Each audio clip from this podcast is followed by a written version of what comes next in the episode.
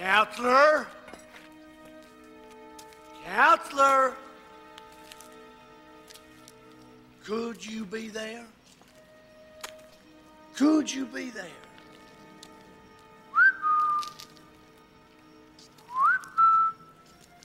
Counselor?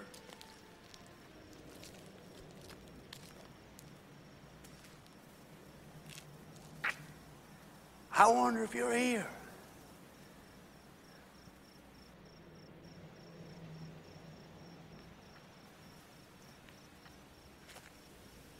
Ah, fuck it. You're here. What's the fuck's the difference? Fuck it.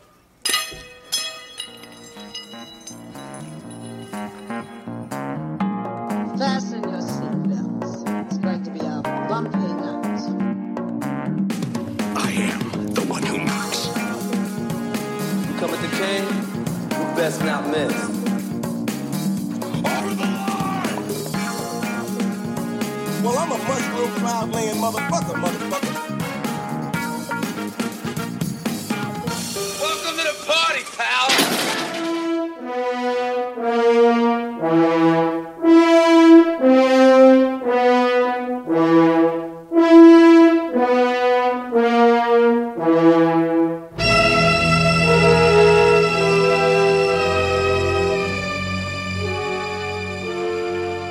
Welcome to the Party Pal, a mind-bending film and television podcast you didn't know you needed.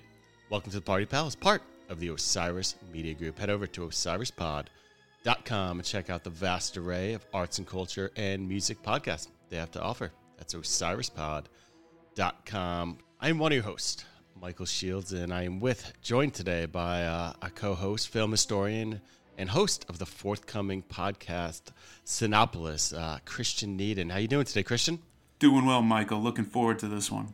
This is gonna be great. So today we're double dipping, uh, a double dose of Cape Fear. We're gonna talk about the 1962 uh, film, um, and that one is uh, Gregory Peck and Robert Mitchum star in Hollywood's classic tale of revenge and murder. Robert Mitchum is unforgettable as Max Cady, an ex-con determined to exact a terrible revenge on a small town um, lawyer who's played by Gregory Peck. Um, um, you know, it, it's like we'll get into it. There's a 1991 uh, very famous remake, um, but the original was uh, was a, is a captivating uh, film. It was adapted by James R. W. Uh, James R. Webb from the 1957 novel uh, "The Executioners" by John D. MacDonald, directed by J. Uh, J.L. Thompson. Uh, what do you think of this film? It was a great adaptation, and you know the it's really a great example of of a, a kind of a film where the antagonist, who's you know you know on the other side of the law, uses the law against the protagonist, who's Oh, the yeah. lawyer, and it makes it it's a very unusual dynamic that you know I went back and got a chance to revisit the the Executioners a little bit um, and found it found Oh, a digital version of the book and, and read a few few of the chapters. And it's interesting how both versions of of this film or the adaptation of the book both the 62 and the and the 91 version um, follow pretty closely to to um, MacDonald's original narrative. Um, and I would argue with the second version the 91 version improve upon it um, immensely. Oh, wow. Um, Great. b- because this is really both of these films, but um, the 62 version I look at as kind of like a, a great groundwork uh, for the potential that is fully realized by the 91 version. But one of the things that it, that I think is fully realized by it is is the Max Cady, the the antagonist played by Robert Mitchum in this one, who's um, you know not just physically imposing, he's mentally um, mentally uh, dangerous in terms of the way that that he um, outmaneuvers uh, so many so many other characters in the film. And but it, going to the core of it, it's the question of of the law and the idea. I think there's to paraphrase one of the characters in the film: Are there too many laws, or are there not enough? And the idea of the terror of, of living in a society in a society that where the rule of law should you know give us peace of mind. What happens when it's being used against us? And um, I think Mm-hmm. That that's done um, really well in this film, and it's really what makes it a classic beyond just the stylistic flourishes. Definitely. I was going to say the same thing. It's it's I think it's what really really makes it special is um, you know how they that, how well crafted this villain is. It's it's very fascinating how clever um, Cady approached the whole revenge plot, how meticulous uh, he was in educating himself and the way he approached it and you know like like you were discussing using the law against um, Sam and it actually caused Sam to kind of venture on the other side of the law, kind of wade into criminality and doing things very illegal and, and you know, all the way towards murder, um, a murder plot of his own. And it's, I, I think I'm going to be talking that about that a whole bunch as we, you know, wade into the 1991 version as well. Is this is a this is a timeless villain. It's something I would I would uh, it's it's so well conceived and, and so diabolical in a really sharp way and I just it's it's it's I'm so glad it was remade by Scorsese and um, you know working with De Niro later on, but even just this this this original version, uh, just so well cast and and yeah, it's it's a really twisted. I mean, it really it feels like the absolute definition of a psychological thriller. There's a lot lot to chew on and think about, and um, and that all you know it's all stemming from from the villain and, and how well conceived it is. Yeah, and, and let's not forget that Cady is a, a genuine villain here. I mean, the thing that's the unseen crime that absolutely. you don't see, but is, is referred to as basically a rape that takes place eight years before that that Sam uh, observes and um, Yep. ends up testifying against Cady in court. Cady blames him as uh, for for his eventual eight year jail sentence based off of you know this good citizen act that Sam does. It's it's an interesting that that kind of turn is an interesting aspect of it. Cady or Sam is not the lawyer who puts him away. He's the key witness. And so both in this film and the remake, that's in terms of Cady's motivations, he sees whatever whether it was the judge or the lawyer, uh, everyone else was just doing their job. He puts Sam at, at fault for for his um, decision to hold this, you know, to testify against him. And there's also, you know, one of the first times we see the first time we see Max is after he's been released from prison. He goes, he's uh, going to see Sam in action as a lawyer at the local courthouse, and just as a, as a visual flourish that the the director J. Lee Thompson makes at, of of the mindset, the lack of empathy that's the, that um, Cady has is he's walking up the stairs and a woman walks down past him and she drops a book, and Cady doesn't even stop to help her, you know, pick it up. He just he just continues on, and that's the one of several kind of um, very subtle yet unsubtle flourishes to his or um, hints to his mindset. Um, later, he goes to a bar and propositions a waitress, um, very subtly, unsubtly, um, asking her about her wedding ring and and what is its meaning, and then um, puts a I think like a like a ten or a twenty on on dollar bill on the, the table and and uh, inferring that uh, if that she should uh, be go with him for the money. And you know again for 1962 that you know there are these certain kind of subtleties or you know that that had to be worked into the script that would you know if this was say five or ten years later during you know new Hollywood era would not have been there. It would have been a little I think more overt. Uh, again hinting back to the it, it also though makes complete sense because it's based on a book from the 50s too that was operating under some of these same these same kind of leering um, uh, kind of diabolical um, uh, aspects of, of Cady's character. So there are these things that, that I think it very it builds up really well without beating you over the head that this is a bad guy that he probably that he despite what he says it's it kind of it's interesting he never quite denies the fact that he raped this this woman or, or committed the crime he's just incensed by the fact that he got caught Important to note, yeah. and that that, that Sam uh, Sam put this uh, put his prison sentence into uh, effect and now is out for revenge. Um, Yeah.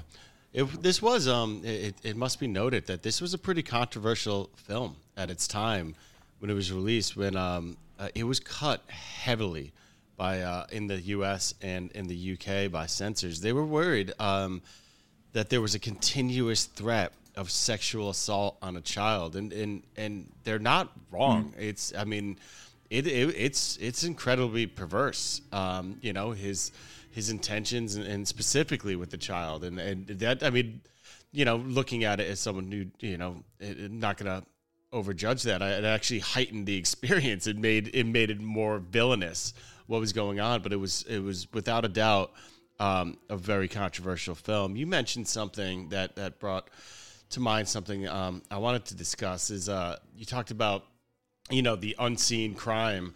Um, there was a the director J. Lee Thompson who did such a great job. He worked with Peck um, before on the the Guns of uh, Navarone, but he um, he was a huge fan of Hitchcock, and um, he wanted he wanted to bring in a whole bunch of Hitchcockian elements, and uh, you know when I say that, I'm speaking to unusual lighting angles, uh, eerie musical score, which I want to talk about um, in a bit, um, and then the uh, the subtle hints of violence rather than the graphic depictions, and that happened uh, throughout. So I mean, Hitchcock influenced this and the uh, 1991 film in a great way, and, and you can see it uh, play out in, in, in, in, a tremendous way. It works great. Yeah, especially through the music. The idea that Bernard Herrmann's score to open up um, open up the film and throughout really, um, as another guy who you know most probably most famously with with the Psycho score. Um, Yep. like that's a very kind of close in of, of that era. Um, that it's it's really um, kind of immersive. It really gets you into a certain mindset with with that, and the fact that it's black and white even in six in sixty two as kind of colors coming through. It it, it it it has a Yeah. um, yeah, it has a kind of a hard boiled um, not necessarily noirish because so much of it takes place during the day. I mean, the heat of the su- southern summer is its own character in this film, but the idea that that Yeah. I like the fact that the black and white I think works works well with the with the vibe combined with the the um, the music design on it. Um, yeah, you mentioned the Guns of Navarone. This was like a very productive time for um, Gregory Peck.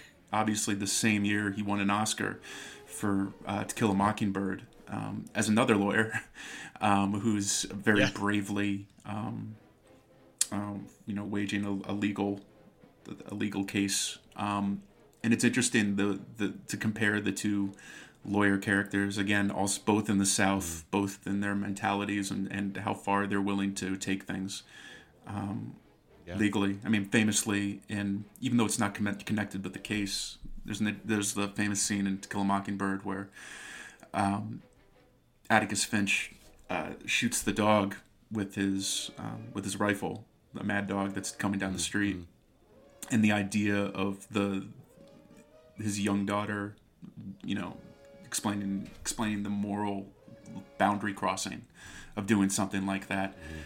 Here, it's a longer, drawn out um, sense of of what he's willing to do in protection of his family. And I think it's here it's it's more where's the we'll talk about the 90 the 91 version is his own f- personal failings, Sam the, the character Sam's personal failings, cowardness and whatnot, Im- impotence, um, Yep. all that stuff. Here it seems it's more based around his um, you know, his indignity of of this of Yep. of Cady going against uh, his family and social, you know, the the social um, norms of you know, just do his time and that should be enough. And this guy and he offers to pay him off, and he's not he's not fine. He's not uh, satisfied by that, and you know, even goes so far as to hire guys to to rough up Cady. That's not enough. So it's it's it's it's out, part of like this. Cady's like this. Um, you know, to for lack, you know, uh, using a familiar kind of DC universe t- term, an agent of chaos. You know, Mm-hmm. like a very Joker-like Mm. thing. And I, I would argue that if you look at De, Niro, De Niro's character in the '91 version, um, Mm-hmm. has a lot of similarities to Heath Ledger's Joker. um, in in in terms of the way he carries himself, his his motivation, um, and his and, and the way he um, upends the norms of of uh, this kind of this family's place in what should be safe safe normal quote unquote normal society. Um, Yeah, I thought about uh, Joker a whole lot, even um, Joaquin Phoenix's uh, take on it, and just I think that goes back to what I was saying. I think Max Cady um, is surely an all-time great villain, and um, I love. I, I, I was I kept go- thinking about the idea of, you know, who else I'd love to see play him in that way that I'd love to see, you know, how people, you know, uh, attack the Joker um, role. And you know, I was thinking Joaquin would be incredible in that. I was thinking of, you know, uh, like Tom Hardy would be great to see in that. Gary Oldman, uh, Denzel. You know, there's there's so many actors I'd love to see. I, I you know, yeah, I'm not usually clamoring for remakes, but down the road, I'd, I'd love to see um, some actors tackle these two roles, both on both sides of the coin. They're really intense what they both go through, and uh, it just it's it's it truly is a timeless, incredible um, villain. And Joker kept coming coming to mind, and, and you nailed why. Um, but that score, I just wanted to kind of bring that home a little bit. Uh, it's it's I found it completely panic inducing, and it starts early. The you know right when we first meet um, uh, Max, like the, the, those those soundscapes that are that are so eerie and, and thick and haunting is the word I'm looking for. Um, and so that was so. I thought it was remarkable that um, you know Bernard, who did work with uh, Hitchcock a lot, besides Psycho, he did North by Northwest, Vertigo. Um, I think he did The Man Who Knew Too Much too. Um, I, I don't don't hold me to that, but um, yeah, and he was so he was uh, employed. He did the score. He wrote the score um, for the 1991 version too, which is so great. The um, you know the parallels or, or the line that they are able to draw between the two is fantastic with with that um, uh, composer, but also the, the, a few of the actors that were in uh, the original 1962 version show up in the 1991 version, which is really really cool. That that'd be a good a good place to like pivot to is, is those three. I mean, one of them we haven't talked about yet is Martin Balsam as Mark Dutton, who's Yep. um, Mm-hmm. an ally of of Sam's in this one, and he's Balsam was was an interesting interesting guy. I um, he, throughout the '60s he bounced back and forth between films and television because this was still the the end of the era of um, television westerns um, in in the LA area, and you could book easy work doing that. And obviously, this is if anyone's seen Once Upon a Time in Hollywood, that's the kind of era that that that shows the very end of that era, where you know all these ranchos and other stuff around the LA County and other stuff. And one of the I, I got a chance to interview.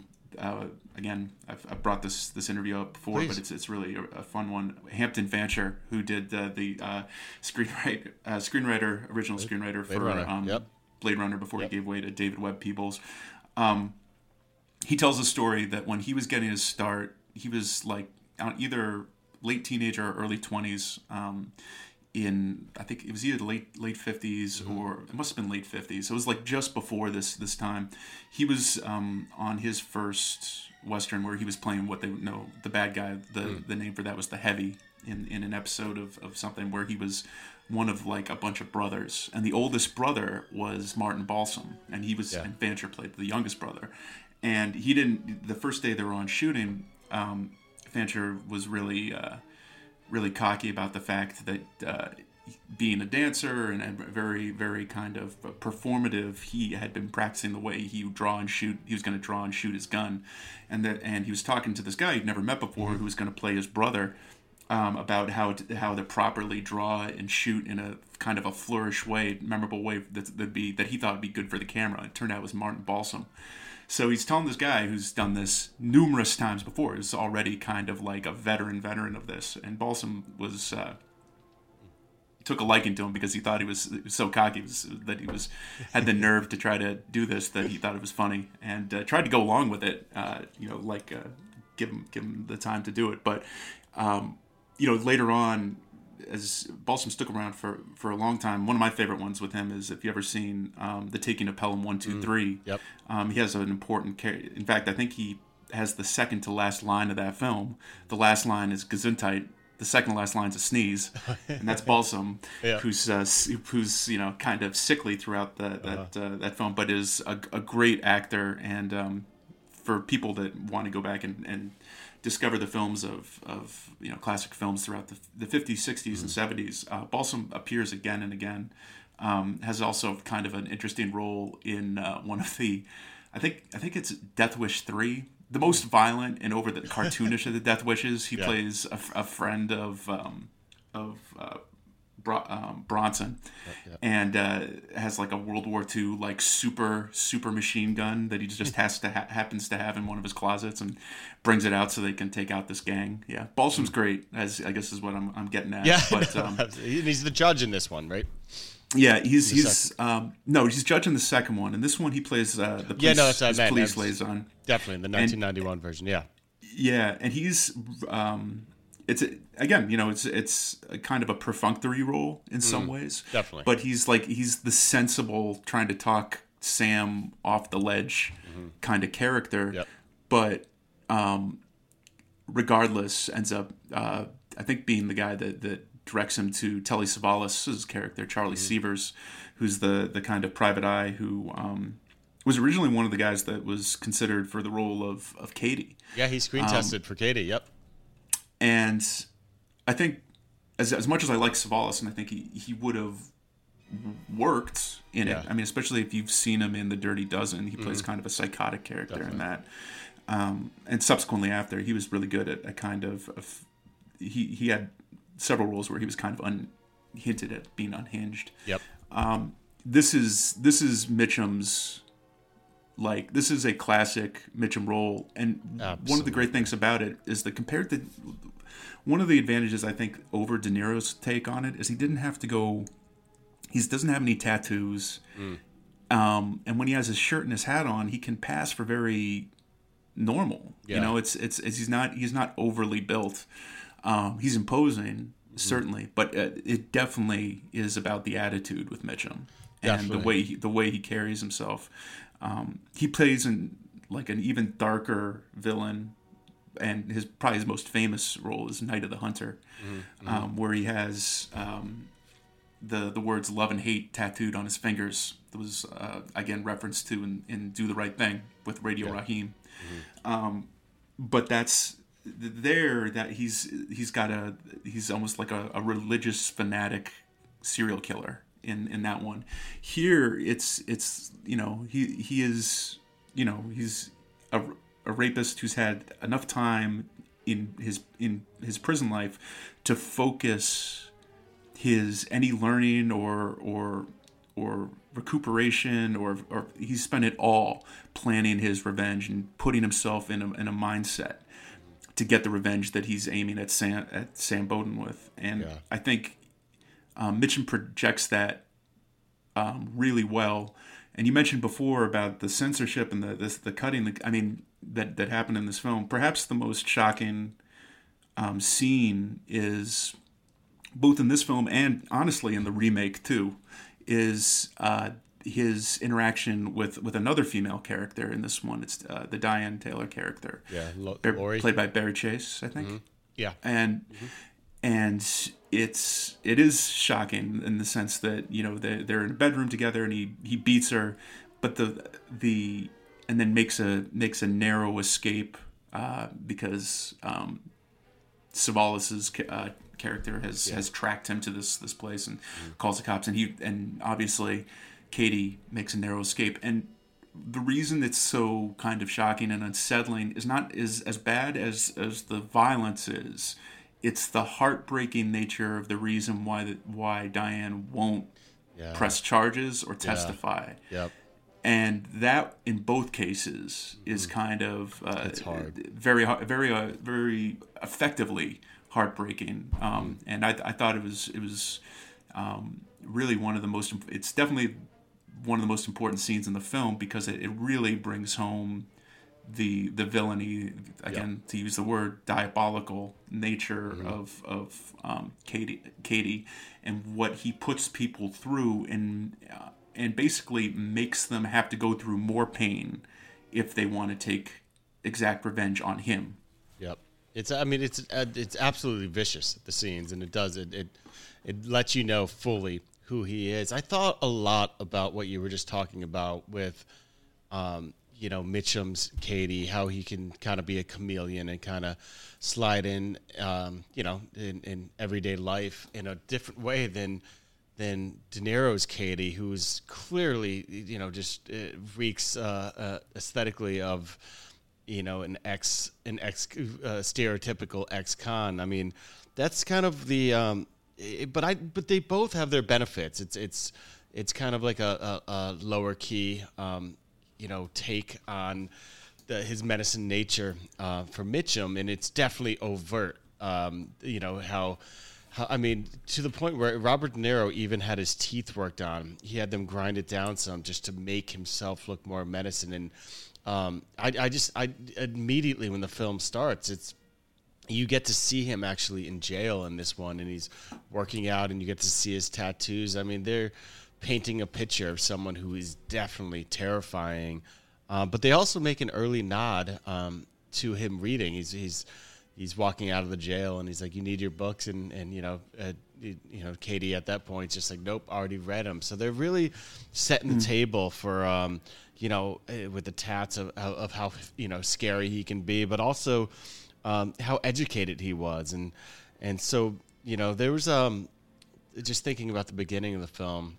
Before you do, can I can I point out one Easter egg that I don't know if you read about about Oh, about his books? So Please. apparently, when the, when the camera pans across his books, one of them that's kind of Uh-huh. prominently placed is called "The Cell Within." Okay, but and it has the author's name who I, I don't recollect at the moment Sure. but but but basically that the name of that that book and the the author's name are drawn from a Miami Vice episode and called The Cell Within and the I think the antagonist is the author's name Uh-huh. in that and it's a and it basically is an episode where Tubbs is uh, goes through um, what Sam goes through with someone that he put away um, stalking Tubbs. Oh, okay. Oh, And it's called The Cell Within. that is that is a that's a deeply layered Easter egg right there. I appreciate Isn't that. it? I thought Yeah. that too. I I had this. I, I read that in some one of the trivia's for this, and I thought, how would who would know that and Uh-huh. Why? and know it's, that? That's amazing. I love Easter eggs are the most exciting things in the world. That's so so nerdy. Um, so we, we should mention that the 1991 film was um, directed by uh, Martin Scorsese. It um, in this in that one, um, uh, uh, Sam Bowden's played by Nick Nolte. Um, Juliette Lewis also plays uh, prominently. She's the daughter in it as well, and Julian Lang is the um, uh, wife. It's a wonderful cast, uh, absolutely stunning cast. I mean, you know, obviously. De Niro is shines above, but I mean, uh, unbelievable work by Juliette Lewis too. Uh, Oscar and Golden Globe nominations for both of those too. Um, really just i mean this was a martin scorsese film so you know it's going to look good and the intro uh, uh, you knew it was going to be a different experience than the original with juliette lewis um, her intro talking about cape fear being a magical place to start and there's just so many i just you know and i remember seeing it when it came out um, in the early 90s and uh, just so many visuals stuck with me him um, you know sitting on the fence as fireworks go off the um, his red Hawaiian shirt, uh, the Fourth of July parade where you can kind of see the parade and Cady's sunglasses, and you know, uh, oh, flirting. Um, another one I always thought of is when he was flirting with Sam's daughter on the phone while he's upside down. Just all these things were just like burned into my brain. When it came out, it was a it was a big picture. It was um it did really really well. It you know it resonated throughout pop culture. There's a Simpsons episode about it. Huge success. 100 and uh I think it brought in 182 million with just a 35 million budget. It was a, it was a you know anytime Scorsese works with um, De Niro and that was, at that point it was their seventh collaboration together. It's a big deal, but that the film was it, was it was a big deal when it came out. It was it was a big It moment. And and so so big in fact that it was originally and it was always going to be a big film because the original it was originally going to be a Steven Spielberg film, and the story of it, it you know, they. Uh, it's I did not know this until doing more research into Mm-hmm. this again was that Scorsese was originally on track to do Schindler's List. Yep. And was Spielberg was originally supposed to do this, and they traded, Trade, it, yep. which is kind of mind blowing to me It's wild. In the original version, it would have uh, it looked like Harrison Ford would have been on board with that, and he actually wanted to play Cady. And, Did he? Um, but uh, Spielberg actually was thinking Bill Murray. which is amazing. I think that's Yeah. amazing to think about, and it just Harrison would have worked in both. I know uh, uh, originally um, Scorsese was even had Harrison tapped for um, Sam Bowden's role too, and I think Harrison could have pulled off both. But I love the Oh, thought. sure. I well, especially this this at this point in his career for sure. Yeah. Oh yeah, absolutely. I love the idea of thinking what Bill Murray could have done for that role. I, I love uh, that Spielberg was was leaning that way. But that trade is absolutely fascinating. Um, Well, there's a little bit of a hint of what it might have looked like. A couple years later, um, De Niro and and Murray were in a film called Mag, Mad Dog and Glory. yeah. Yep. and uh, where again nothing to the to the level of, of Max Cady, but um, but Bill Murray plays a gangster uh, in that one, and kind of a, a hard bitten gangster who um, pays off um, De Niro's kind of quiet police detective with with Uma Thurman, and it, there are some definitely that one in, in terms of playing against type, where you think Bill Murray's the heavy and De Niro's De Niro's you know the the good guy. That kind of comes comes across here, where Nick Nolte would not be the first person I thought of to play this character. He had to lose a lot of weight. This might be the most against type he's ever played Yeah. um, and t- certainly in his main his his higher profile films. Um, he the combination of De Niro's uh, kind of insane workout regimen Yep. and Nolte's uh, slimming down. Yeah, they had to shrink the fact- shrink Nolte and build up De Niro to make it make it work. because I think because I think Nolte has several inches. Um, He does. on he, on, he does. on De Niro. Definitely. and so again that's that's something where it comes across and also it's interesting the the, the role of of Nolte's glasses become really important. These wire rim frames with that with um that you know where it's pretty much just there's no thick frames around the glass and it seems he's very um at any moment he can he wears them down his nose almost like bifocals a lot of the time. So it's it gives him a, a much more um you know he's much more breakable he, he's Yeah. not as as tough as as and that that kind of is I thought fragility was there. really effective. There's absolutely and the only other there.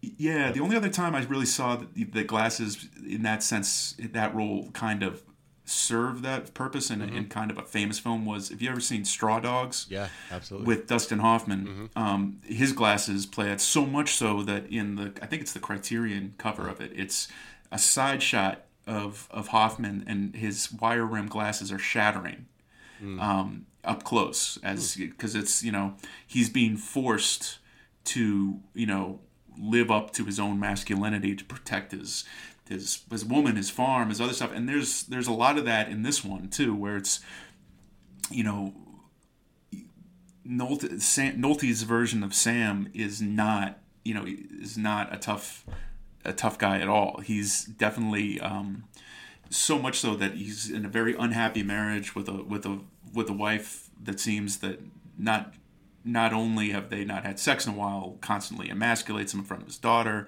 Um, he's actively, despite what he even says, is pretty much actively pursuing a um, an affair with a with a clerk um, who who works in in uh, with him, and the idea that he's kind of a, a scumbag morally, Yeah. Despite what he holds up as as you know even working as a lawyer and so often not just working, not just uh, utilizing the law professionally, but depending on it Yeah. to to to uh, for his own lifestyle. In this one, he him. even um, he even buried uh, some of the details of the case of um, Cady's case, which is also telling to who he was before this all happened.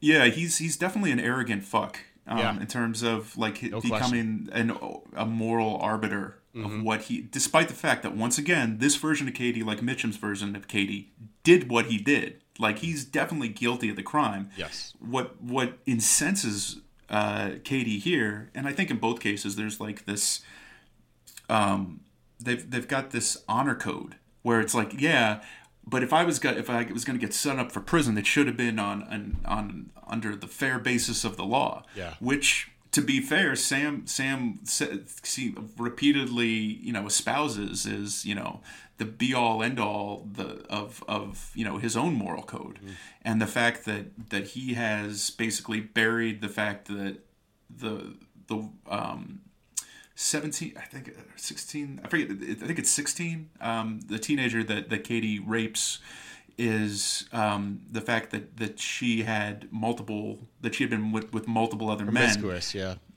promiscuous right Yeah. that was the word that was used Yep. and the idea that that was that could have um, Changed the case. been used to his benefit um, incenses him. And now he doesn't discover this. Cady doesn't discover this. I thought this was a, a, a really interesting part of the, of the, the film where Cady, uh, Sam is like, has is just flummoxed by how the hell Cady came across this. He's like, how would anybody have so much time with all that do- all that documentation to find this? How could they? Po-? Not thinking that's all that Cady has is time and years to go through everything. Yep. And it's like uh, that was that's such a funny thing that, that he's so arrogant about the fact that no one would take No the time to do this. Possibly get that, yeah. Yeah, it- not on the outside, but in, in prison, that's all they do. All they Yeah. get time. And in this one, it was 14 years in jail, and the initial one, I believe, it was eight years. So there was. That's right, and- and- it's prison inflation there. Yep.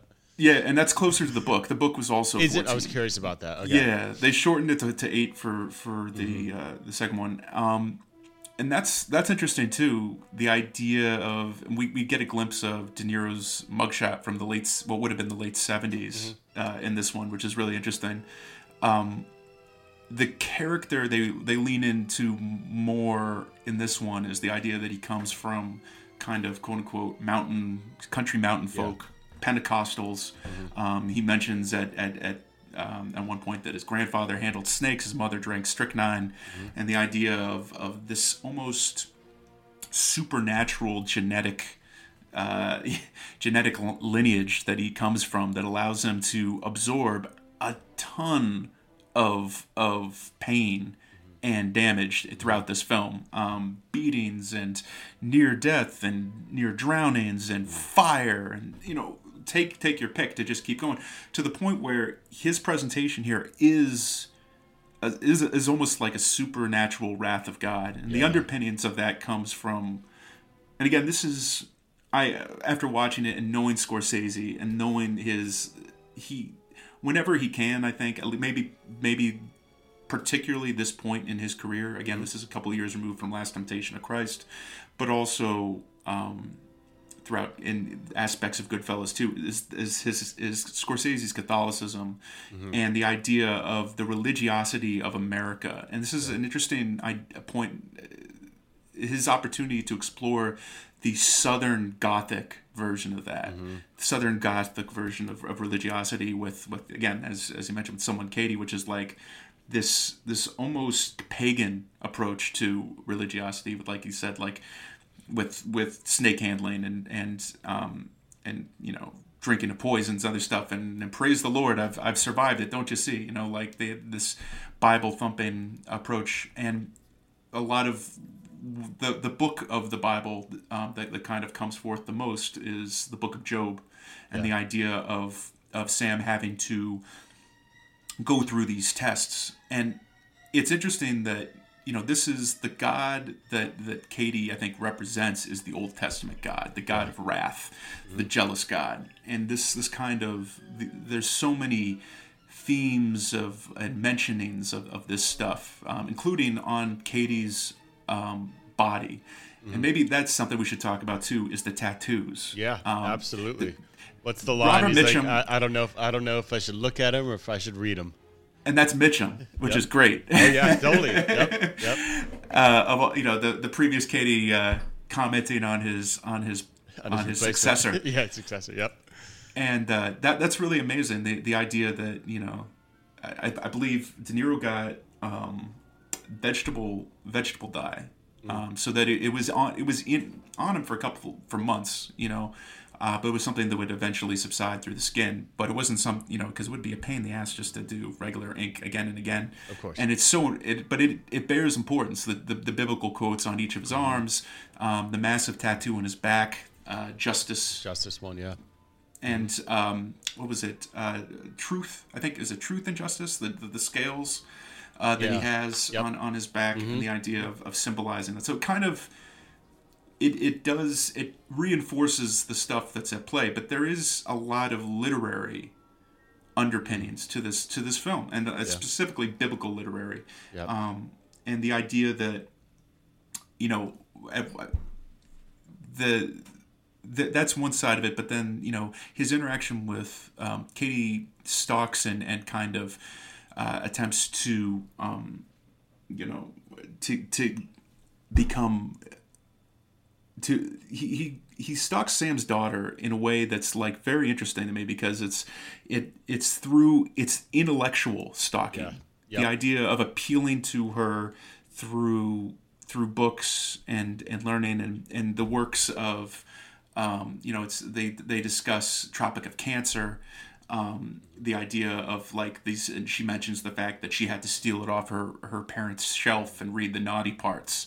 And you know, the idea of the dangers of the written word that are embodied literally by Cady but also in in certain authors you know? And the idea of that kind of stuff was was like really I thought I thought really really interesting. And I- the way I he stalks her is that. That, I think the way he stalks her and the way he actually got her intrigued in him and, and excited about him really, I mean, the, I, I, the scene where he, um, you know, it's so so super creepy when they meet in the theater and there's the thumb sucking and the kiss, but he, she's so innocent and he's so manipulative, and it actually got through to the point where, you know, uh, the the next scene is when she, you know, the father, uh, Sam's asking her, you know, did he touch you? And she's smiling. She's kind of like, and it just bothers Nick so much, and you can see that that was just another way for him to get at uh, back at Sam, and it's so twisted and it was so effective. It's it's it's really impressive how they the ways in which um, you know this villain was was was getting at the family. It's it was just ripping apart Sam on many levels. It's, it's so incredible, really. Yeah, and I thought that was really well observed in the development of, of the plot, the screenplay, is the idea of, of the age of, of Sam's daughter being able to like she's just at the at the cusp of go of you know of puberty where he fears her becoming you know a woman essentially and the idea of protecting her the sanctity of her sexuality and that kind of stuff. And i thought it's interesting I- um, I thought Juliette Lewis plays it plays it really well, um, especially that the scene in the theater, which I which I learned was unscripted. Was she it? Oh knew what? Yeah, she she knew she was not told what De Niro was going to do, and they set up multiple cameras with her, um, and she handled it really well. But the idea of just did. like she's she has aspects of her character where that are very childlike, and then others that are you know like yearning to, you know that that kind of thing, and the idea that as you mentioned before that you know one of the things I don't think she knew was going to happen, but but ended up happening was De Niro kind of touching her mouth and then slipping his thumb his thumb Yeah. Symbolically, you know, a couple of times into into her mouth, and then uh, Sam's reaction to that is, as you mentioned, when he when he demands to know if, if she was touched, is to slap his hand over her mouth. Yeah. and her, what yep. that's what that symbolizes and that kind of stuff. It's it's really um, yeah, it, it works on a really really unsettling um, note for for not not only that, but there's I think for for this not just culturally but southern culturally of that time. There's and I'm gonna there's something there's a great line that's um, that's brought up by Joe Don Baker who plays um, Kersek, um, the private eye in this one. Yeah. and he he makes he makes um, an observation about the idea of fear, and he asks Sam if he's if he's if he's afraid about what's going on, and he says, "Good, use it, savor it." Mm. Like here in the mm. South, we have you know we have fear of the Indian, then we had fear of the slave, and then we had mm. fear of the Union. You got to savor that fear. and that's I think that that kind Wow. of stuff is all wrapped up in the same kind of intrusion that that Cady is like a successor to that fear. You know what's he what's he gonna do? He's you know he's a he's a threat sexually to to my da- to our daughters, to our to our wives, uh, to you know the safety of our house. Kills our pets. You know he's like a he's he's you know brought on from you know of course he, he, he feels like a bib- something biblical that's brought on. You Oh, know no question. and that's um, that line struck me. I thought that was really Yeah. um, a pretty cutting uh, take on on you know observation of southern the southern southern culture that that um, Oh, that ha- that, they're has my wheels embodying. spinning, thinking thinking about things happening in the country right now, and and and you know, uh, certain people trying to hold on uh, to what they believe the country should be, as as they fear other, um, you know, is taking over. That that you really got my wheels spinning with that one. Another interaction that he has with with Kersek is he wants a gun to defend himself, and Yep. Is is eyeing him up and being like, "Well, let's see, what would be one for you?" And he keeps going through his head, and the guns that he mentions get smaller and smaller and smaller until he's like basically like a 38 special, with uh-huh. you know, which is the proverbial woman's gun that he that he and he has and he talks to Sam. He says, "Now look, don't think about like." I don't want want you to use it, and then then he's gonna and have him disarm you, which really insults Sam, thinking like he's not gonna disarm me. I can, which is obviously what would happen because Sam is is Definitely. not as tough as Definitely. he thinks he is, and the idea that even Kersek is is fooled and and by by Cady and killed, ironically by that thirty eight. Um, of when when Cady um, Mm-hmm. Oh, gets yeah, into the yeah, house yeah. and and uh, gets the drop on Kersek. So those again, fear, um, race, guns, Mm-hmm. um, the other, all that stuff. I think you're absolutely right. I think it is. I Mm-hmm. think something that you know. It's, this is the 30th anniversary of that film, but 30 years later, its Mm-hmm. commentary takes place in in a quiet rural Georgia town. Mm-hmm. Um, you know, it's it's. I think it, it's it's just as um, as prescient and present uh, as as it was then and is now. I think it's it's it's definitely um, still uh, still relative to things that are going on. No question about it. I like what you said earlier about how, um, and I think both films are so worth everybody's time. They're they're unique in their own way, even with all the parallels. They're both outstanding movies. But I love how you said that the uh, 1991 Scorsese version was kind of like the fully realized, um, you know, uh, uh, take on this on this tale.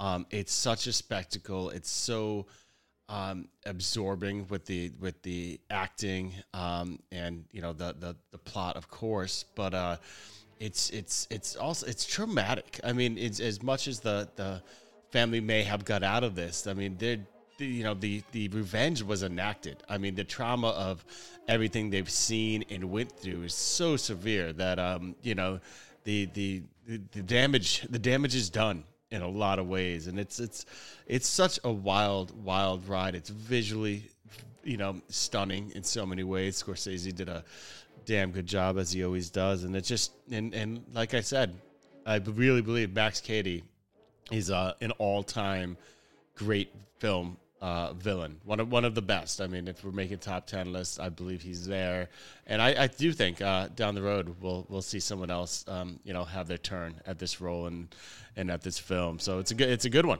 I'm glad uh, uh, uh, we got to talk about it here. Any uh, any other closing thoughts you had? Yeah, you know it's it's interesting. I've I've been thinking about the opening credits of this film. They're done by Saul Bass, and the idea Mm-hmm. of the X-ray, um, or not the X-ray, but the but the negative photo negative. Yeah, negative. uh, yep. thing of of of the characters where you see them in the reverse. You know, the the black and white becomes the reverse, and I thought that was really effective. The idea of what happens when you're on the other side of something. Um, and it's it's something that you know watching films like this i think as as you mentioned the the what makes them so effective is is being able to relate ask that question yourself of what you what if you were in that same position What would you do? what would you do would you do? Yeah. and yeah. and sometimes you there's there's as despite all the the twists and turns of the plot it is actually you know it's a it's a plot that's that's easy to follow to kind of a an effectively devastating degree because of that question because of what if I was in what happens when norm, my my normal life is is thrown into upheaval not out of nowhere but because of my own doing. And even more scary relating to the law that's supposed to protect me I so or so I think. That that I think Yep. as you mentioned before we're living in a time where the law for a lot of people of various races and colors and and religious um, religions and take your pick um, feel that way about the law about society about about the country they're living in particularly you know here in the US at the moment. Um, that kind of the, asking those questions I think is healthy. And the the kind of though the name of the film is Cape Fear um, I go back to what said, you know, I'm going to paraphrase Don Baker here. To, it's there's something important about not just savoring the fear, but exploring it and and getting to the root of it. That's how you get past it. Wow, that that's it. Perfectly said. Absolutely perfectly said. Um, so, Christian, thank you so much for taking the time to, uh, you know, explore both of these films. Um, I, I, I think we, uh, I think we nailed it right there. Uh, and we'll be back at it real soon. Thank you, everyone out there, for joining the party.